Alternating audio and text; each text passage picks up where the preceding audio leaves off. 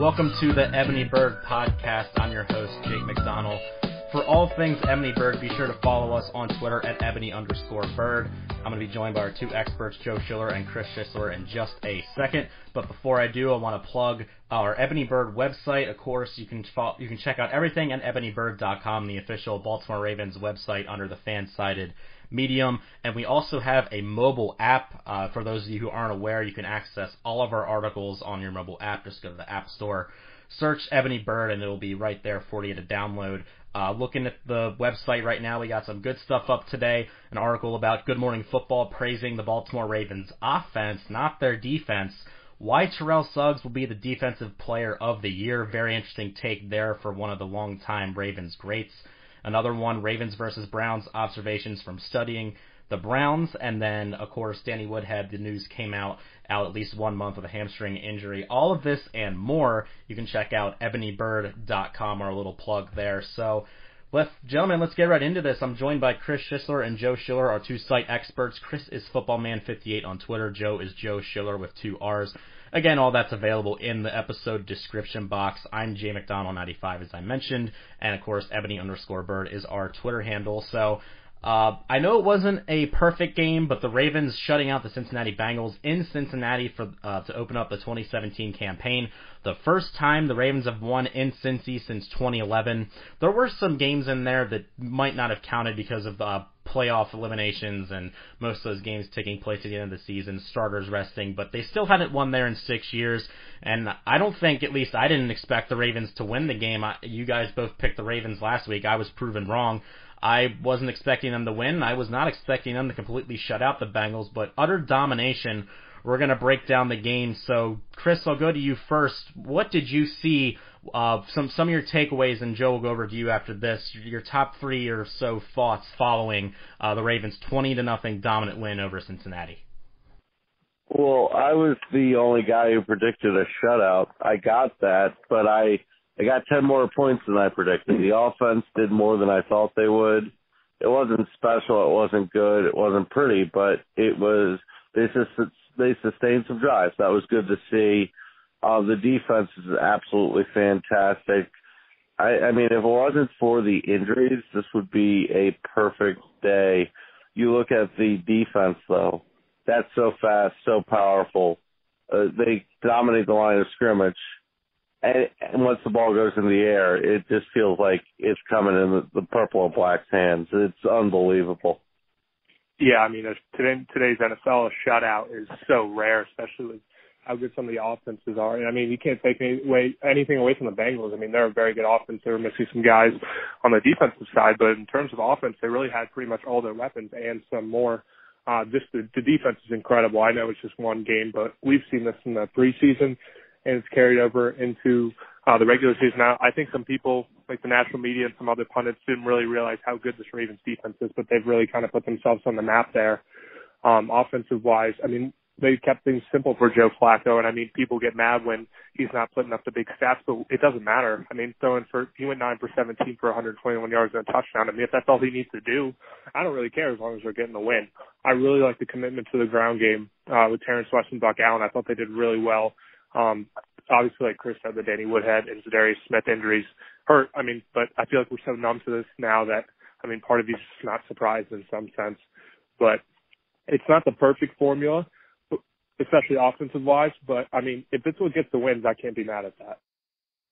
Yeah, we'll talk more about the Danny Woodhead and Zadarius Smith injuries as the episode goes on. I do think the Danny Woodhead injury is going to be particularly bad for this offense.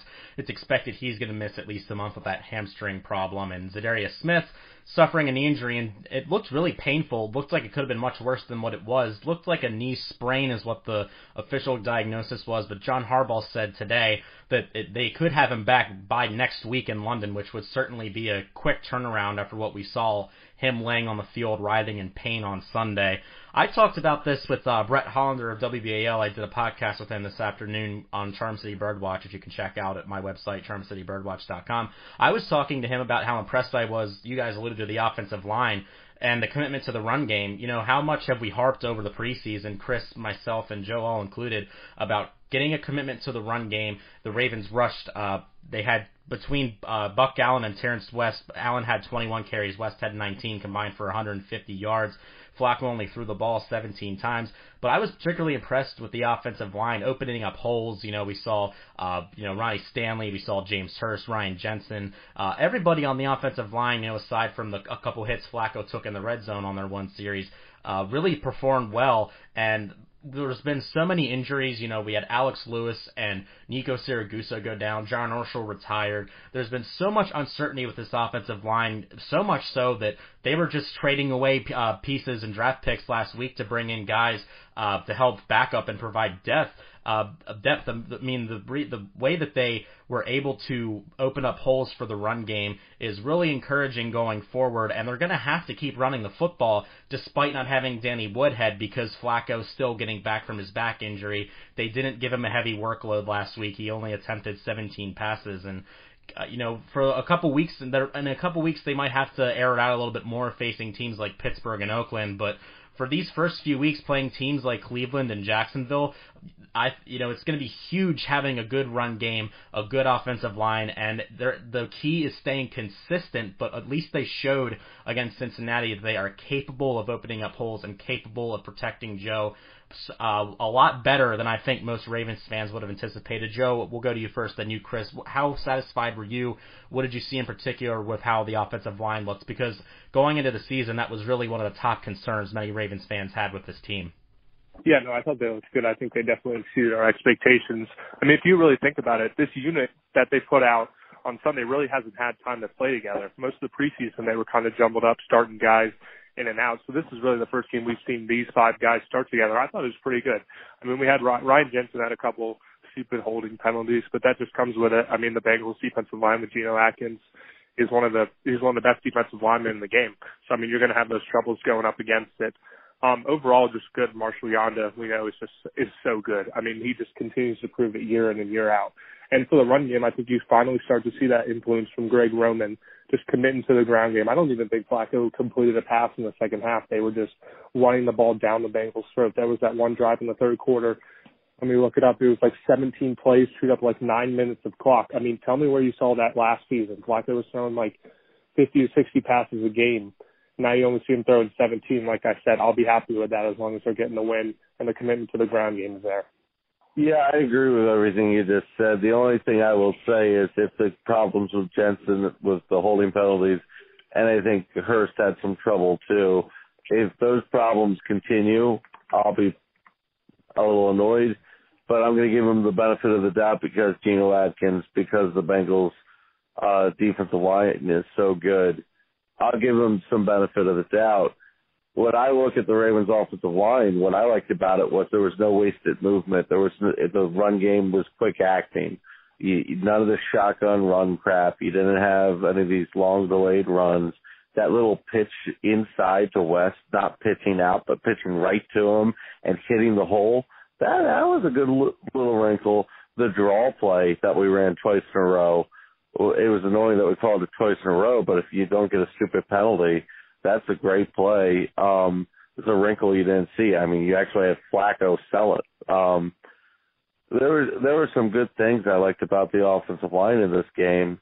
I just thought they manned up against a very physical Bengals defensive front, and last year that would have never happened. And moving on, of course, we want to discuss a little bit of the Danny Woodhead injury going down, retweaking his hamstring.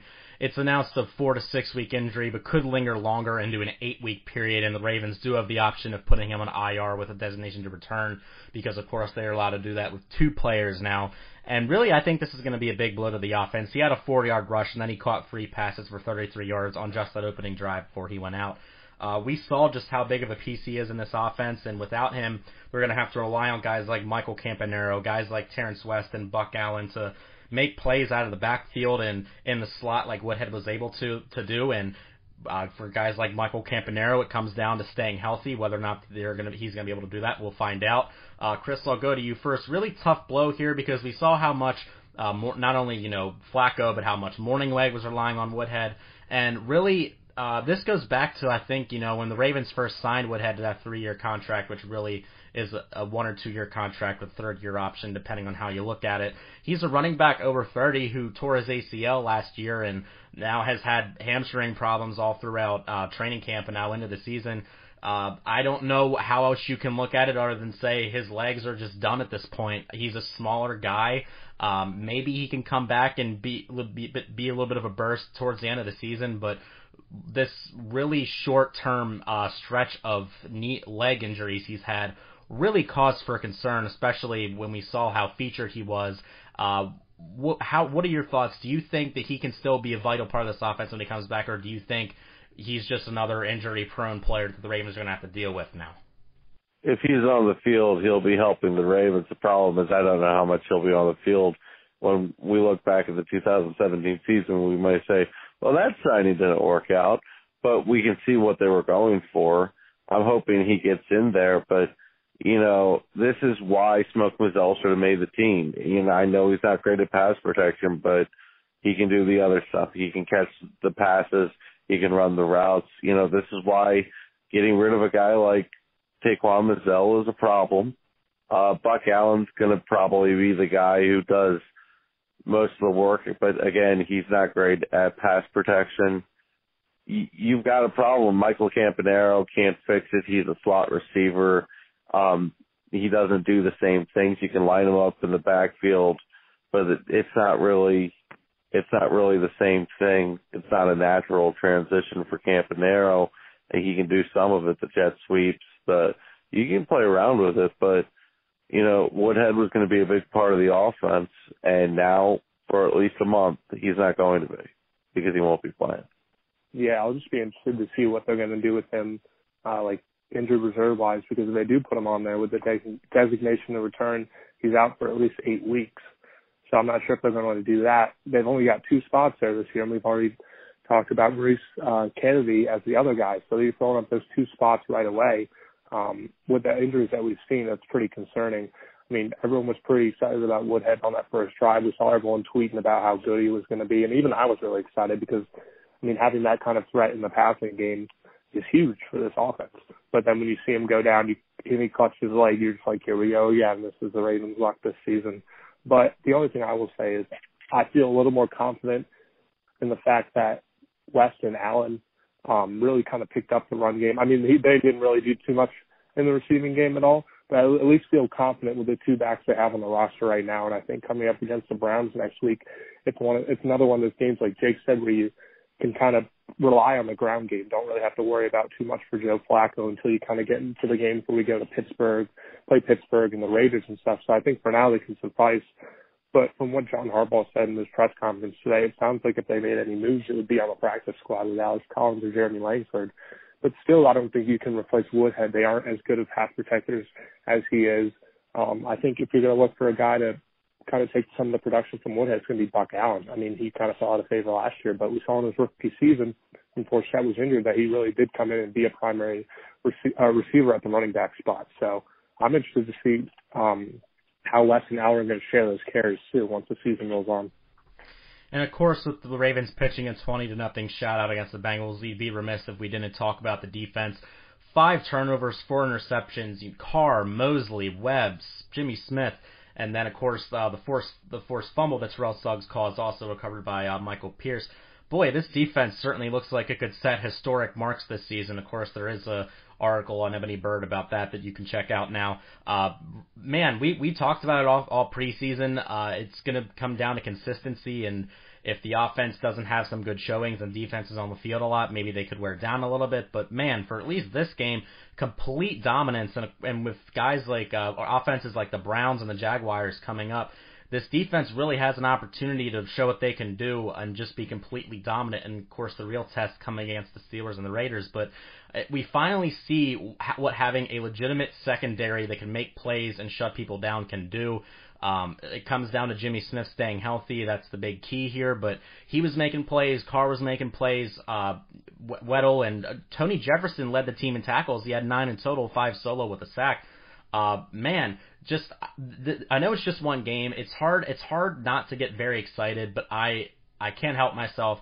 I'm not saying, like you guys were saying earlier, it's going to be a 2000-esque Ravens defense, but when this team has a dominant defense, they can make some noise. Joe, we'll go to you first. Just watching this defense, aside from the 5 takeaways and the dominance there, sacking Dalton as much as they did, how much can this defense, this unit, carry this team going forward, especially with the offense dealing with injuries to Woodhead now? I think they can carry him pretty far. Like we saw against the Bengals. It wasn't even just the interceptions. Guys like C.J. Mosley and other guys were getting those tips up on the offensive, up on the line of scrimmage too. That was causing those interceptions. And it's just like you said, it's so hard not to be excited about this defense, especially from what we've seen in the preseason and everything. And Tony Jefferson, like you said, wow. That signing, it was immediate impact. He was all over the field. He had the sack. He had 9 total tackles. He is just a stud for how young he is, and paired up with Weddle.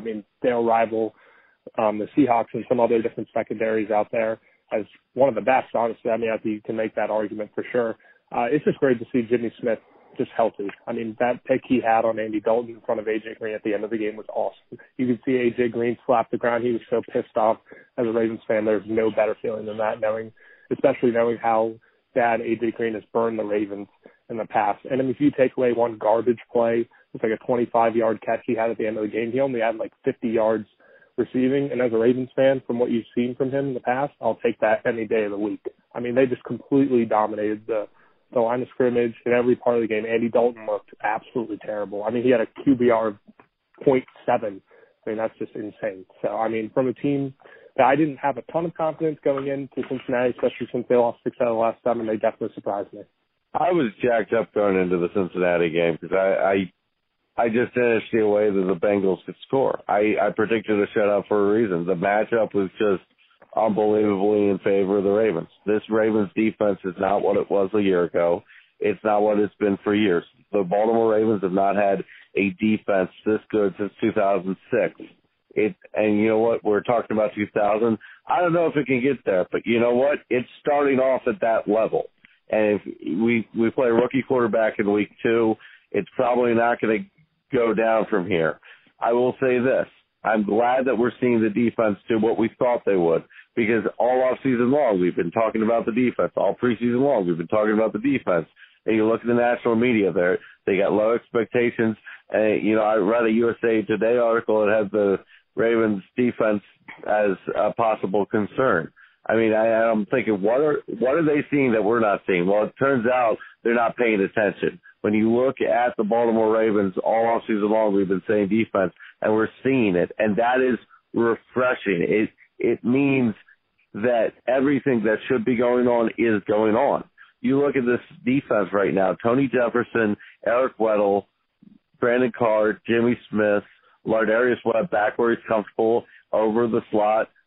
Unbelievable secondary. The front 7, Michael Pierce might end up being a huge, huge asset inside. Pro Football Focus had Pierce and Williams as 2 of the top 4 highest rated defensive linemen, interior defensive linemen. Unbelievable. And Mosley, that interception. What's amazing about Mosley in that pick is I had no idea what Andy Dalton was seen.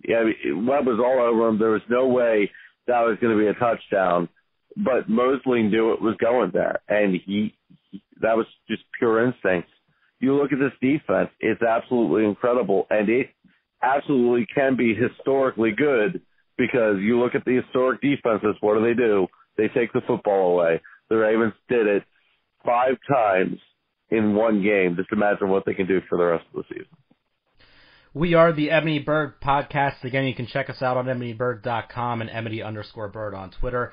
I'm contributor Jake McDonald and your host at JMcDonald95. I'm joined by our 2 site experts, Chris Schisler and Joe Schiller. Chris is FootballMan58 out on Twitter. Joe is Joe Schiller with 2 R's. We had this one question posted in our rundown of are the Ravens as good as we thought they were? And it's a tough question to answer after week 1 because for me it all comes down to consistency. And when we look at the defense and the special teams units, I'm sure they're going to continue what they're going to do. There may be a drop-off on the special teams unit because they don't have Albert McClellan this season anymore, but they have Justin Tucker and Sam Cooke. That's really all you need to say. And then, as you guys just said in that long conversation, the defense could quite possibly be the best defense they've had in years, so that's only going to go up.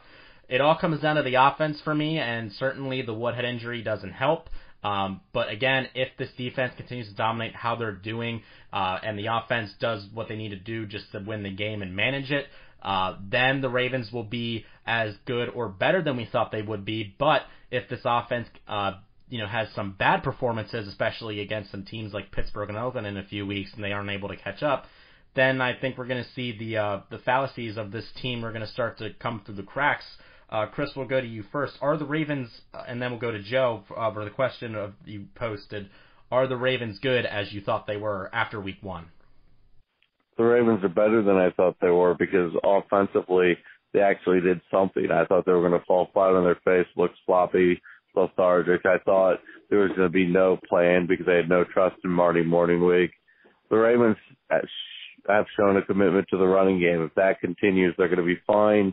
The offense we knew was work in progress, so anything at all was welcome on the offensive side of the football. I'm pumped up because this offense is only going to get better. You saw Jeremy Maclin with a huge play. We have big play potential, And I got to be honest with you, Cincinnati's defense isn't bad. Cincinnati has a pretty solid defense, especially a defensive front. So to be able to rack up 150 rushing yards on them, I'm quite okay with it. I think the offense, the passing game is going to get better. I think Flacco's going to get on a bit of a roll. Don't think it's going to be where we want it, but I think it'll be better than managing the game. I don't think it'll be a game managing situation. I think it'll be let's get some big drives, let's get some big scores. Defensively though, I'm not worried at all, dude. This team is ridiculously good, and it's only getting better. Yeah, I agree with Chris. This team has exceeded my expectations. And like I said earlier, you can't take away much from the Bengals. I mean, they've had the Ravens number in the past, and they're a talented team. I mean, Andy Dalton played terrible, but he's a good quarterback. A.J. Green is one of the best wide receivers when healthy. I mean, they have a good defense. Granted, they were missing Pac-Man Jones and Vontaze Burfict, but overall, they could be a team in the mix for the playoffs this year. But this offense did better than I thought. There's still a lot of work to do. I was interested in the tight ends particularly. I don't know if we'll see a lot of production out of them this year in terms of receiving, but blocking-wise, I mean, Nick Boyle led the way, and people won't talk about it, but Ben Watson set that great pick on that Jeremy Maclin touchdown. Absolutely. And it won't show up in the stat sheet, but that was great. I mean, he didn't draw the flag as you see receivers usually do with that when they stick out their shoulder or stick out their arm, but that was such a veteran move, and I just one of those things that goes unnoticed. But it just in terms of everything, just from feeling from last year when the Ravens started out 3-0, they were just offensively things weren't going well, and games just felt so tight. It just feels so different this year. And I know it's only one game, but they just won in such dominating fashion. And I feel like in terms of this year compared to last year, it's just a whole different team on both sides of the ball. Moving on now, the Ravens, after they defeated the Bengals last week, they're getting set to face the Cleveland Browns in the home opener this Sunday at 1 o'clock. Before we talk about this game, I have to ask, are any of you attending this game? I wanted to go to this game. I couldn't find anyone who wanted to go, so I'd probably not. Hey, I might get tickets if I find someone to go with. Yeah, Chris and I were trying to work something out, but with work I couldn't go, but I will not be able to attend. Well, it is coming up this Sunday at 1 o'clock, Ravens versus the Browns in the Ravens home opener, and really the key for this game is if we thought that the Bengals were a formidable offense with their three-headed monster in the backfield and A.J. Green, the Browns are not nearly as close to what the Bengals are, so if you look at this matchup on paper, really favors the Ravens because of their defensive performance, and if their offense can put up some points. The last time the Browns beat the Ravens in Baltimore was 2 years ago. They didn't do it last year during Thursday night, but that was one of the lesser versions of the Ravens, to say the least, 2 years ago. So looking at this on paper, it's all Ravens, especially because of their defense limiting Deshaun Kaiser, who went 20 for 30 for 222, a touchdown and a pick. And 7 sacks. He got sacked 7 times against the Steelers. And if that something similar to that happens, and with the Ravens sacking Dalton 5 times last week, it is very possible I'm feeling pretty confident about this game. Chris, we'll go to you first because I'm actually interested. I know we went to you first on the last question, but if you wanted the Ravens, if you predicted them to get a shutout against Cincinnati, you got that right. You have to be picking a shutout against the Browns this week again, right? Well, I'm just going to say this now for every week. A shutout is always possible. I don't know if it's predictable. You would think. You would think we could shut out the Browns, but Deshaun Kaiser can make some stuff happen. If they scored a field goal, won't it be shocking? But they're not going to score. They're not going to score a lot of points if they score at all. The Baltimore Ravens defense can do anything better than the Steelers defense can. The Steelers' strength is their offense, and honestly, their offense didn't look that great against Cleveland, which is just making me giddy like a little kid on Christmas. I'm so pumped up for this game because I think the Ravens have a chance to set a franchise record for sacks. Deshaun Kaiser holds the ball way too long. He locks on to his number one read. They make it really simple for him. I don't think you can do the next level stuff. And you know what? One thing I will say about Pittsburgh's defense, watching the game this morning, Pittsburgh didn't do a lot of pre-snap movement. I think the Ravens are going to fade them. I think the Ravens are going to confuse them. I'm jacked up. Let's go. Let's go. This is going to be some home cooking. I'd be shocked if we lost this game. Yeah, the Ravens are great against rookie quarterbacks. If they win on Sunday, they'll be 9-0 against rookie quarterbacks in Baltimore since John Harbaugh became a head coach, which is pretty incredible. They just have that ability to get to rookies and really have them make mistakes. And like Jake said, I was at that game, that Ravens-Browns game 2 years ago, and they won in overtime. That's when Josh McCown threw for like 500 yards. It was the most embarrassing thing I've ever seen in my entire life. So if that ever happens again, I would just be shocked. But I didn't have a chance to watch the Steelers-Browns game. I'm going to get to it tomorrow. But part of me just, as confident as I'm going in, it's an AFC North game. We've seen the Ravens play down to their opponents sometimes, and that's just all from last season. But part of me just feels like it's a trap game, and I really hope I'm wrong. I really hope I'm 100% wrong. But the Steelers just had such fits with the Browns, and I don't know.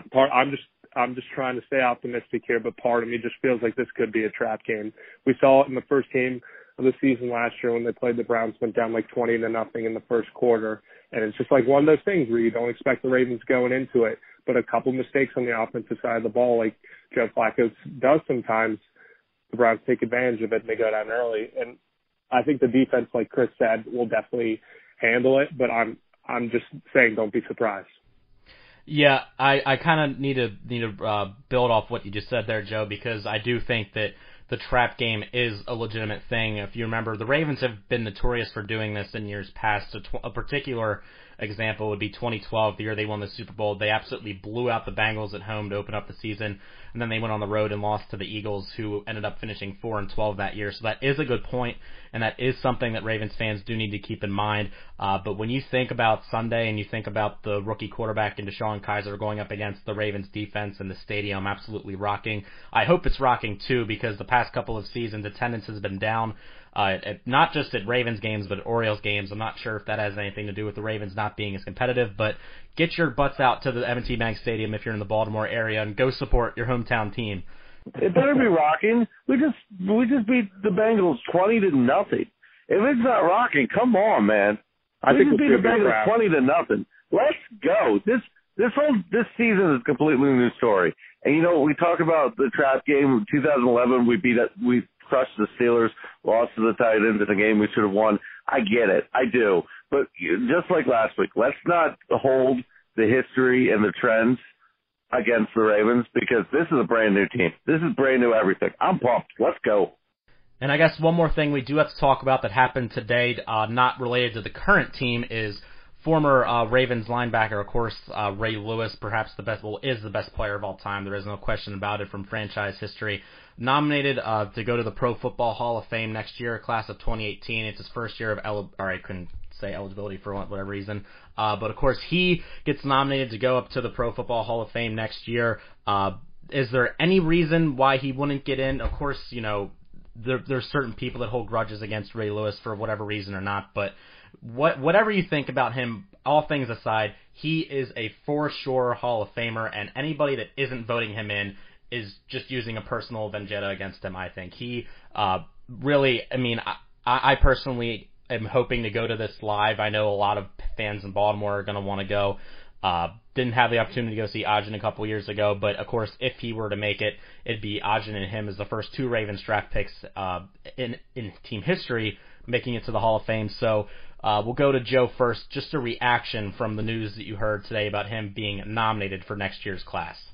Yeah, I mean, nothing but class. So much respect for Ray Lewis, the all-time greatest Ravens player ever. I mean, arguably, in my opinion, the best middle linebacker ever play the game. I mean, like you said, people have their personal grudges, and I mean, that's fine and all. They can think whatever they want, but that's not going to stop Lewis from getting in. I mean, there's no way he's not a first ballot Hall of Famer. I mean, he was just an incredible player, so much passion on and off the field. And he's done so much for the Baltimore community too. Like, people try to get the murder stuff all mixed up and try to use that. And that's when you hear people talk about it, that's the only thing they can ever come up with, really. And they'll talk about his passion, about how he gets too emotional and stuff like that. But I mean, the guy just loves football. I mean, we saw that in the 2012 Super Bowl run. It was destiny, him retiring and then making it all the way through everything. So I mean, nothing but respect for Ray Lewis. He's the greatest middle linebacker of all time. Go to you next, Chris. I just have to add that I go to a school in central Pennsylvania filled mainly with Steelers and Eagles fans, so I hear the murder stuff all the time, and you're right, is the only thing, the first thing they go to and the only thing they can come up with. It's just stupid. I'm just tired of hearing it. And it's, I mean, you ask them what else, and they have nothing to come up with. Yeah, first off, Ray Lewis in Baltimore, we know a different Ray Lewis than the rest of the world knows. There are few players that you just know, and Ray Lewis, he wore his heart on his sleeve. Honestly, growing up watching him, I kind of think he shaped my personality. I mean, everyone's always said I was a fiery guy, I was a passionate guy, care too much about things. You know, I grew up watching Ray Lewis. What do you expect? I love Ray Lewis. I will never love an athlete more than Ray Lewis. So when they bring up that, they don't know who the man that they're talking about. But I think this is one of the rare instances where you see a football player that's hands down better than every single candidate across the board. And that's saying something, because there's a lot of great candidates for the Hall of Fame. He's the greatest inside linebacker of all time, honestly. He's got to be a top 10 football player ever. Also, quick shout out to Matt Burke, first time nominee as well. Did a lot of good things. Absolutely. And also, of course, with everything that people have been saying about Ray Lewis and his media career and how it's having a negative effect on the Ravens, which some of it could be true. But while all this is going on, hearing the news that he got elected first ballot was a huge, nice thing to see, especially after all we've seen lately. So with that, we will say goodbye on this episode of Ebony Bird. Of course, follow us on Twitter, Ebony_Bird, and check out all of our work. Our article is on ebonybird.com. I wrote a 5 Things We Learned piece against the Bengals. You can check that out as well. It's been up there for a couple of days now. For Chris, who is FootballMan58 on Twitter, and Joe Schiller out on Twitter, I'm Jake McDonald. I'm JMcDonald95. We will talk to you next week on the Ebony Bird podcast through Blog Talk Radio or iTunes. So enjoy watching the game either on TV, or if you're going to the game, enjoy watching the Ravens open up their home campaign against the Browns. And hopefully when we come back on this podcast next week, we will be talking about the 2-0 Baltimore Ravens. For Chris and Joe, I'm Jake McDonald. We'll see you next week.